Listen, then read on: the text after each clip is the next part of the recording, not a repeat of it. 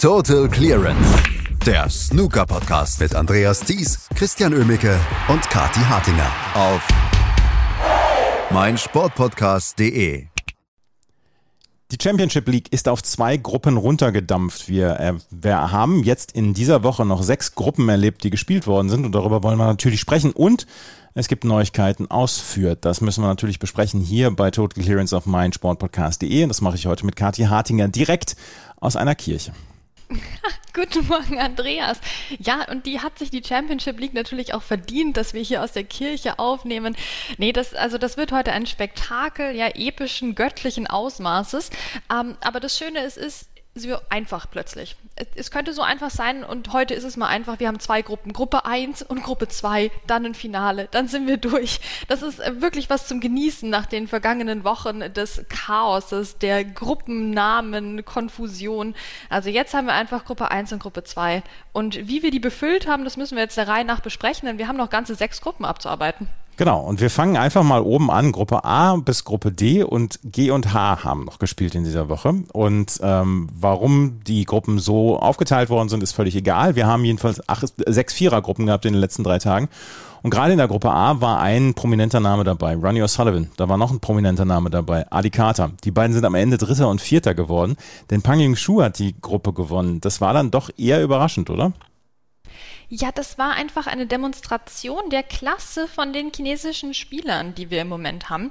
Ähm, denn Plätze 1 und 2 in der Gruppe gingen an chinesische Spieler Pang Yuzhu und dann auf Platz 2 unser Ehrenspanier Huan Xijun. Also das war eine fantastische Vorstellung und klar, irgendwo überraschend. Also ich meine, wann auch immer Ronnie O'Sullivan was nicht gewinnt und wenn es nur hier die Gruppe A in, in, Phase 2 der Championship League ist, ist das eine Überraschung. Ähm, Ali Carter hat er vermöbelt, der Ronnie O'Sullivan. Also das ist immerhin beim Alten geblieben. Ja, das ging 3-0 aus für Ronnie. Da hatte Ali Carter nichts zu melden, hat kein einziges nennenswertes Break gemacht. Ronnie fing mit einer 127 an und dann war das eigentlich schon gelaufen. Na, also das war jetzt mal die Vorstellung von Ronnie O'Sullivan, die wir erwartet hätten. Ähm, aber dann hat er halt seine anderen beiden Spiele einfach verloren. Er hat gegen äh, Huan Si Jun mit 0 zu 3 verloren und dann noch mit 1 zu 3 gegen Pang Yung-Ju. Ja, und so ähm, wurde das eine sehr spannende Gruppe. Ähm, immerhin hat Ali Carter dem Huan Si Jun ein 2 zu 2 abgerungen und somit seinen einzigen Punkt der Gruppe geholt. Ali Carter ist also letzter geworden mit einem Punkt. Aber dieses Unentschieden sollte noch wichtig werden, denn so war es dann am Schluss Pang Yung-ju, der doch eben sieben Punkte gesammelt hatte und Huan Si Jun nur mit fünf rausging, ähm, nachdem die beiden sich auch 2 zu 2 dann getrennt hatten. Und so war es eben Pang Yung-ju, der die Gruppe gewonnen hat. Also auch hier wieder viel Gerechne und am Schluss war es eben dieses eine Unentschieden, was Huan Si Jun ähm, letztlich den Gruppensieg irgendwo gekostet hat. Ja, aber es wäre, also es war, es war eine spannende Gruppe definitiv. Ronnie O'Sullivan natürlich irgendwo sehr enttäuschend in seiner Performance. Ähm, jetzt möchte ich kurz die Diskussion aufmachen, Andreas. Nachdem Ronnie O'Sullivan jetzt in Fürth noch nicht gespielt hat, ne, sein, sein Match ist ja held over bis, bis ins, ähm, ins, in die Arena in Fürth. Und Jimmy White hat sich qualifiziert schon für Fürth. Wenn wir jetzt mal sagen, okay, die Championship League ist jetzt nicht das wichtigste Turnier der Saison, es hat nicht den gleichen Stellenwert wie zum Beispiel das European Masters, dann hat ja Jimmy White eigentlich den besseren Saisonstart gehabt als Ronnie O'Sullivan bisher. Also ich stelle diese Hypothese auf. Ja, die, die steht absolut, äh, die, die ist absolut da. Und ich habe ja versucht, Ronnie O'Sullivan damals schon im Januar zu überreden, als, als ich mit ihm ein Interview gemacht habe, dass er doch bisschen nach Nürnberg kommen soll oder nach Fürth. Und da hat er gesagt, ja, weiß er noch nicht und so. Und ich habe auch gesagt, dass es guten Kaffee da gibt. Es, mal gucken, also ob er, ob er dann kommen wird. Ich bin noch nicht ganz so überzeugt. Du? Ja, das natürlich jetzt, ah, ist schwierig. Aber ich glaube schon. Ich meine, schon mal, die machen auch tollen Eiskaffee da, wenn es warm ist. Also das kann man sich echt nicht entgehen lassen. Ja, die Stadthalle in Fürth, da müsste der Ronny schon vorbeischauen, finde ich. Also sonst wäre ich doch sehr enttäuscht von ihm. Also enttäuschter als nach der Championship League und zwar bei weitem. Mir, ah, muss, ich, ich, mir musst du es nicht verkaufen. Also ich, ich bin dabei. Also beziehungsweise ich wäre gerne dabei, aber ähm, ich bin auch der Meinung, dass Ronny dabei sein soll. Ja, soll und wird. Komm, wir, lass uns positiv bleiben. Gut. Der, der wird schon kommen.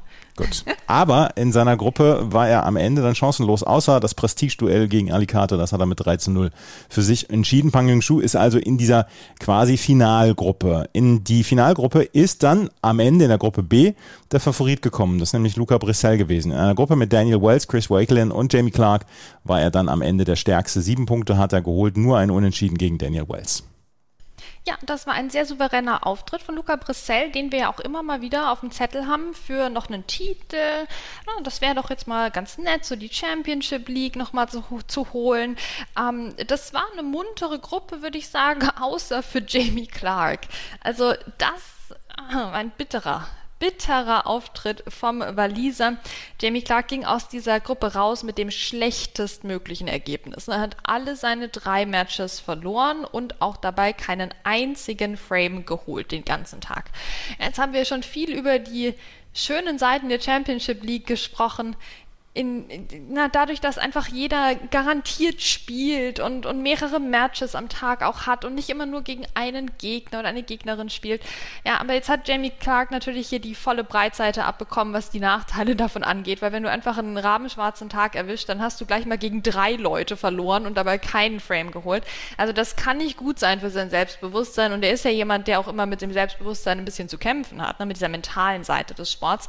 Also das könnte ein richtiger Dämpfer gewesen sein, sein in diesem Saisonstart von Jamie Clark. Ich hoffe, er erinnert sich daran, dass er sich ja überhaupt in diese, in diese Phase reingespielt hatte. Na, das ist ja an sich ein Erfolg für ihn. Ähm, aber wie gesagt, also das kann ihn nicht glücklich gemacht haben. Glücklicher ist er schon Chris Rakelin, der es auf den dritten Platz geschafft hat.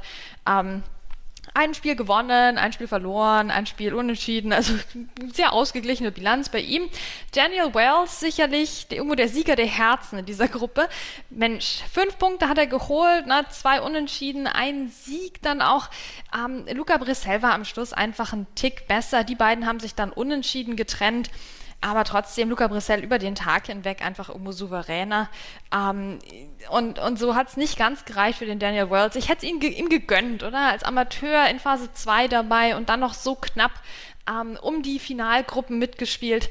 Ja, also ein sehr, sehr schöner Auftritt von ihm und einer, der auf jeden Fall Hoffnung macht, was, ähm, was den Rest der Saison angeht. Auch gerade was eben so Amateuraufrücker angeht, oder? Also die, die performen, die zeigen was und das ist immer eine gute Nachricht. Ja, ist ja erstens mal für alle Spielpraxis und zweitens dann für Spieler, die vielleicht nicht äh, gerankt sind auf der Tour, beziehungsweise die Amateure sind, ist das ja immer eine gute äh, Möglichkeit, sich dann auch zu zeigen. Und das hat in diesem Fall Daniel Wells gemacht. In der Gruppe C gab es keinen Amateur. Da gab es vier Spieler, die unter den Top 40 eigentlich in der Weltrangliste sind. Und da hat sich am Ende Stuart Bingham durchgesetzt. Vielleicht so ein bisschen die Gruppe des Todes ja, das hat keinen Spaß gemacht. Also wer da drin war, der musste richtig arbeiten. Ne? Also das waren alles Leute, die die Gruppe hätten gewinnen können, auch alles Leute, die besonders überzeugt hatten in Phase 1. Ne? Wir denken an Ben Wollaston, der wirklich ein fantastisches Turnier gespielt hat und auch hier für das beste Match der Gruppe gesorgt hat. Würde ich jetzt einfach mal behaupten. Ne? Das war Ben Wollaston gegen Jordan Brown, weil was Ben da geleistet hat im letzten Frame, ähm, war schon eine echte Bank. Ne? Der hat zwei Snooker gebraucht in diesem Match, hat an sich richtig gut gespielt, hat ein Century gespielt im dritten Frame, ne? hat eine, hat eine 6, äh, 85 gespielt im zweiten Frame. Ja, da kam Jordan Brown nicht so richtig ran, aber dann sah es im vierten Frame doch nach Unentschieden aus, nachdem Jordan Brown plötzlich einen 72er Break gespielt hat. Ben Wollaston brauchte zwei Snooker. Was macht er? Ja, holt sich zwei Snooker, gar kein Problem. Ne? Und dreht damit dieses Match noch zu seinen Gunsten. Schaut, dass er diesen Sieg bekommt. Ähm, das war eine fantastische Leistung von ihm. Somit ist er auf dem dritten Platz gelandet. Jamie Jones war noch besser. Ähm, ist auf dem zweiten Platz gelandet und gut, gegen Stuart Bingham war irgendwo kein Kraut gewachsen. Ähm, auch hier zeigt sich wieder diese Gesetzmäßigkeit der Championship League. Stuart Bingham mit zwei Siegen und einem Unentschieden. Das Unentschieden natürlich, Andreas, du ahnst es, gegen den Gruppenletzten. Ja, gegen Jordan Brown. Weil das muss einfach so sein in der Championship League. Damit wir irgendwie die Welt nicht mehr verstehen und gar nicht so richtig einschätzen können, wie verdient jetzt wer auf welchem Platz gelandet ist. Das muss sein. Aber Stuart Bingham ist weiter, das wissen wir. Da gibt es gar keinen Zweifel. Und der wird natürlich auch ein Kandidat sein für ähm, ja, seine Finalgruppe. Also jemand, mit dem man einfach rechnen muss. Ne? Rechnen muss man wahrscheinlich auch mit Zhao Shintong. Der hat nämlich eine ziemlich überzeugende Gruppe gebracht in der Championship League Stage 2 Group D. Der hat gewonnen gegen Gary Wilson, Mark Allen und Chang Ming Yu und steht dann am Ende auch in einer der beiden Finalgruppen. Ja, auch hier wieder eine starke Leistung von einem chinesischen Spieler. Und das war ja so ein bisschen die Schlagzeile der Woche, dass unglaublich viele Gruppen von chinesischen Spielern gewonnen wurden. Also eine sehr, sehr ähm, gute Performance von denen. Ähm, und das zeigt mal wieder, dass wir mittlerweile eine sehr schön ausgeglichen gute Leistung von vielen chinesischen Spielern eben sehen, sodass wir weder von einem irgendeinem Hype sprechen müssen, noch irgendwie uns Sorgen machen müssen um die Zukunft des Snooker oder so, sondern das ist einfach jetzt eine sehr, sehr schöne Entwicklung, finde ich, die wir da sehen. Und Zhao Xintong ist ja jemand, der einen sehr attraktiven Spielstil auch hat, wie er gezeigt hat bei seinem 13-0 gegen Zhang Mingyu zum Beispiel. Ähm, die 145 da im zweiten Frame war bisher das höchste Break des Events. Das ist schon mal gut, ne? auch gut für den Geldbeutel. Und aber auch das höchste Break bisher für Zhao Xingtong, was mich ein bisschen überrascht, oder? Denn der Chip müsste doch eigentlich Maximum Breaks im laufenden Band spielen. Aber nein, die 145 bisher sein höchstes Break. Also da kann man noch arbeiten. Zhao Xingtong, daran kannst du definitiv noch arbeiten. Ähm, arbeiten sollte auch Mark Allen, der ist nämlich nur auf Platz 3 rausgegangen, noch hinter Gary Wilson, ähm, der es echt knapp gemacht hatte vielleicht doch noch diese Gruppe zu gewinnen, aber es hat am Schluss eben nicht gereicht. Äh, Mark Allen mit vier Punkten, ja, ein, ein Sieg, ein Unentschieden, eine Niederlage. Ne? Also ja, so mittel, ne? So, so, mittel. Hat sich bemüht, hat nicht so richtig geklappt. Überhaupt nichts geklappt hat bei Chang Bing Yu, der sich mit äh, Jamie Clark so ein bisschen duelliert um die schlechteste Performance der Woche, hat aber immerhin zwei Frames geholt, deswegen steht der letzte Platz da fest. Ähm, Chang Yu trotzdem mit null Punkten am Schluss, das hat nicht geklappt. Heißt also auch, nicht alle chinesischen Spieler reißen jetzt hier ein Feuerwerk runter, das ist auch klar. Ja, das heißt, wir können uns einfach mit dieser Nationalitätenfrage, finde ich jetzt entspannen und einfach gucken, wer spielt gut, egal na, welche Nationalität. Ich finde es schön, dass sich dieses Thema im Snooker jetzt ein bisschen, bisschen beruhigt irgendwo. In der Gruppe G wussten wir, welche Nationalität weiterkommt, dass es ein Engländer sein müsste. Ricky Walden, Sean Murphy, Anthony Hamilton und Elliot Slesser. Und es sah alles nach Sean Murphy als Finalgruppenteilnehmer aus. Und dann kam Ricky Walden zurück.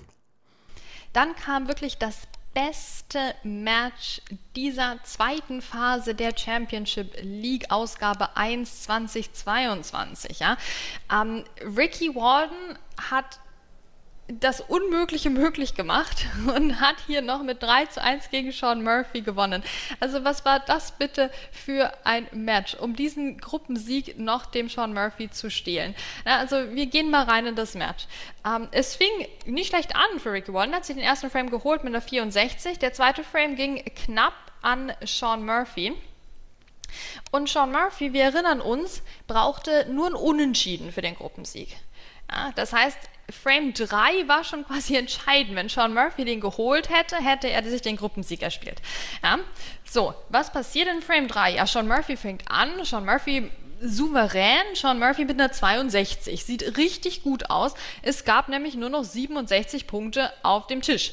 Ja, dann ist er aber raus. Dann ist er aber raus und Ricky Walden macht was? Ja, eiskalt schlägt er zu und holt sich diesen Frame noch. Ja, also Wahnsinn, auch dem, aus dem Rückstand hier noch diesen Frame zu holen. Es war dann 65 zu 62 und dann war der Ricky Walden so richtig on fire. Ja, nachdem er sich das zurückerkämpft hat, nachdem es schon so nach diesem mindestens Unentschieden oder Sieg für Sean Murphy aussah, ähm, das hat ihn beflügelt, den Ricky Walden. Und dann kam Frame 4, Sean Murphy mit einem Einsteiger, aber da wurde dann nichts draus. Ricky Walden, 135 Total Clearance. Boom. Ja, 3 zu 1 Ricky, Ricky Warden in der Finalgruppe. Ähm, in letzter Sekunde hat er sich da hier noch durchgesetzt in dieser Gruppe G mit wirklich der besten Performance, finde ich, ähm, dieser Woche. Also, wie er sich den Frame zurückgeholt hat nach diesem riesen Rückstand. Ja, wie er dann noch die 135 oben drauf gepackt hat. Also das war ganz große Klasse von Ricky Walden, natürlich auch ein absoluter Sympathie-Sieg. Ähm, und so so, so knapp natürlich für Sean Murphy, ne? Das ist klar. Also, das ist bitter für ihn, aber wir freuen uns mit Ricky Warden. Anthony Hamilton relativ unaufgeregt auf dem dritten Platz und Elliot Slesser, mhm, der klaut dem Chang Bing Yu noch den äh, vorletzten Platz auf der Flop-Liste, ähm, denn er ging auch raus mit null Punkten und hat nur einen einzigen Frame gewonnen. Ähm, also auch das keine gute Performance von ihm. Ähm, und somit der letzte Platz. Ja, wir freuen uns mit Ricky Walden. Er ist dabei in den Finalgruppen heute. Also damit haben wir wirklich ein, ein tolles Line-up voller Sympathieträger, finde ich eigentlich, durch die Bank. Gruppe A können wir einmal gerade noch besprechen. Da hat sich Xiao Guodong gegen Michael White, Robert Milkins und David Gilbert durchgesetzt. Die Gruppe, ja genau, die Gruppe ist Dienstag noch gespielt worden. Das war die Gruppe neben Stuart Bingham dann noch. Ja, ganz genau. Also da sind wir wieder beim Thema Sympathieträger nämlich. Denn Zhao Gudong ist ja auch einer der sympathischsten Spieler, finde ich. Ähm, also ganz zurückhaltender, aber sehr netter Typ. Ähm, und ja, also sieben Punkte am Schluss. Auch hier wieder die, der klassische Gruppenausgang. Also wir haben es jetzt echt nicht oft gesehen, dass jemand irgendwie neun Punkte geholt hätte. Ähm, Zhao Dong musste sich durchsetzen, unter anderem halt gegen Michael White, der im Moment alles in Grund und Boden spielt. Also das war keine leichte Gruppe. Robert Milkins kann sowas wie die Championship League auch immer locker vom Hocker mal gewinnen, so eine Gruppe. Und auf dem letzten Platz ist gelandet David Gilbert. Ne? Der Titelverteidiger hat sich da nicht mit Ruhm bekleckert. Ähm, einen Punkt geholt durch ein Unentschieden mit Robert Milkins, sonst war da nichts los bei ihm. Ähm, Michael White, wie gesagt, sehr, sehr gut dabei, aber am Schluss war es dann doch Zhao Gudong, der sich die Gruppe holt ähm, der auch Michael White mit 3 zu 1 souverän geschlagen hat. Ne? Also auch das war ja ein, ein, ein, sehr interessantes Spiel. Da hatte Michael White dann wieder wenig Chancen, hatte sich den ersten Frame geholt. Aber Zhao Gudong haute dann die Breaks einfach raus. Ne? Eine 78, eine 68, eine 66. Ähm, und so war dann für Michael White da echt nichts zu holen. Also wenn der Zhao Gudong mal anfängt, Breaks zu spielen, dann schaust du gerne zu, aber halt nicht in dem Fall als Michael White, sondern lieber als Zuschauer in, vor dem Bildschirm. Also ähm, auch da, wie gesagt, wieder wieder ein, ein chinesischer Spieler weiter und wir haben damit jetzt endlich komplett unser Line-up für heute, denn da geht es ja nochmal richtig zur Sache. Fünf chinesische Spieler sind dabei, zwei Engländer und ein Belgier. In der einen Gruppe sind drei Chinesen dabei, Zhao Guodong, Liu Tian und Zhao Xintong, zusammen mit Luca Brissell. Und auf der anderen Seite Lü Ning, Pang Yunshu, Ricky Walden und Stuart Bingham. Wer erreicht das Finale? Ja, also wir wissen doch schon, das wissen wir doch nicht, Andreas. Da kann doch wieder alles passieren. Also ich würde mich ja sehr freuen, wenn Ricky Walden im Finale wäre, ähm, aber ich rechne da doch irgendwie in der Gruppe so ein bisschen mit Stuart Bingham. Ähm, und dann in der zweiten Gruppe, ja, das ist schwierig, ne? Ähm, ich ich würde jetzt fast mal auf Liu Hao Chan setzen. Der der kann die anderen so gut in Schach halten. Manchmal zum Beispiel. Zu, zu, zumindest. Manchmal klappt es auch gar nicht. Deswegen ist es ein sehr risikobehafteter Tipp, aber dafür bin ich ja hier. Ähm, also das, alle Gruppen sind offen, ne? das ist klar. Aber ich glaube, Liu Chan könnte da was reißen ähm, in, in dieser Gruppe. Und dann haben wir das Finale gegen Stuart Bingham. Mal schauen. Also ich würde mir vielleicht ein anderes Finale wünschen, aber das macht ja nichts. Wen siehst du denn im Finale? Ich ähm, bin auch noch nicht so richtig sicher. Ich glaube, dass wir ein chinesisches Finale erleben, was jetzt nicht unbedingt der, der ganz große Tipp ist. Aber uh. ich, ja, ich glaube, dass Zhao Xintong ins Finale kommen wird und ich glaube, dass Lü Ning ins Finale kommen wird. Das sind meine Tipps. Okay. Da müssen wir jetzt eigentlich nur noch zugucken, ne?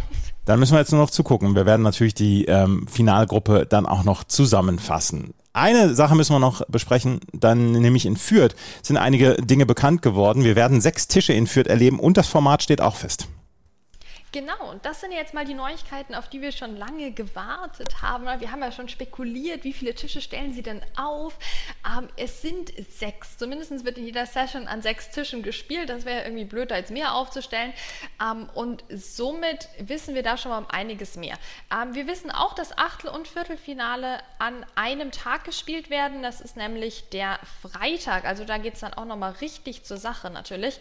Ähm, und wir fangen relativ gemütlich an. Na, am Dienstag dann, also dem 16. August, ähm, um 11 Uhr britischer Zeit geht es los, oder es ist, es ist unsere, ne, es ist, äh, das ist deutsche Zeit sogar, 11 Uhr deutscher Zeit geht es los. Genau, so ein bisschen mehr ausschlafen, als wir noch das vom Paul Hunter Classic kennen. Deswegen bin ich jetzt auch fast durcheinander gekommen. Na, also erst um 11 Uhr, gemütlicher Start, kann man noch vorher ein ordentliches Frühstück sich gönnen. Ähm, und wir haben aber schon direkt am Anfang eine Top-Konstellation. Auch in der ersten Session spielt Luca Brissell und Anthony McGill ist auch am Start, Marco Fu und Graham Dodd zum Beispiel neben anderen Stars wie Zhu Yulong zum Beispiel, der auch eben gegen Graham Dodd spielt in der Session. Dann am Nachmittag haben wir Lukas Kleckers am Start und aber auch Jab Trump. Das wird ein spannendes Duell. Die beiden spielen nicht gegeneinander, aber nur einer kann auf den TV-Tisch. Also mal gucken, ähm, wie das ausgehen wird. Und abends auch der absolute Hammer. Ich meine, erster Tag und da haben wir die ganzen noch übrig gebliebenen Qualifikationsmatches. Ne? Wir haben Mark Selby gegen Quincy Jun, wir haben Ronnie O'Sullivan gegen Sean O'Sullivan. Also das ganze Leistungsspektrum, das die Main Tour zu bieten hat, haben wir in dieser Session abgebildet. Ähm, und so geht es dann auch weiter. Also wir haben einen Haufen richtig gut besetzte Sessions. Ne? Also da kann man wirklich vom ersten Tag an dabei sein und wird es nicht bereuen an diesen sechs Tischen. Da gibt es genug Platz, da gibt es genug Auswahl, genug Spiele, über die man sich freut und Spieler, über die man sich noch mehr freut. Also das, das wird ein gutes Turnier. Jetzt bleiben natürlich noch so ein paar Fragen offen, nämlich wie werden die Tische voneinander getrennt? Ne? Werden da so richtige Boxen drumherum gebaut oder bleibt alles offen, wie beim Paul Hunter Classic? Wie nah kann man dran sitzen? Also ein bisschen Spannung bleibt noch bestehen, auch wenn wir jetzt endlich wissen, wer wann spielt. Wir wissen es und ähm, wir werden natürlich dann auch während äh, der des, äh, während des Turniers in Fürth dann ausführlich darüber sprechen. Die Gruppenfinals bei der Championship League steht fest, das Format steht fest dann auch für das Turnier in Fürth und wir ähm, werden natürlich hier darüber informieren, wie das alles ausgegangen ist auf Total Clearance auf meinsportpodcast.de. Total Clearance, der Snooker Podcast mit Andreas Thies und Christian Ömicke auf meinsportpodcast.de.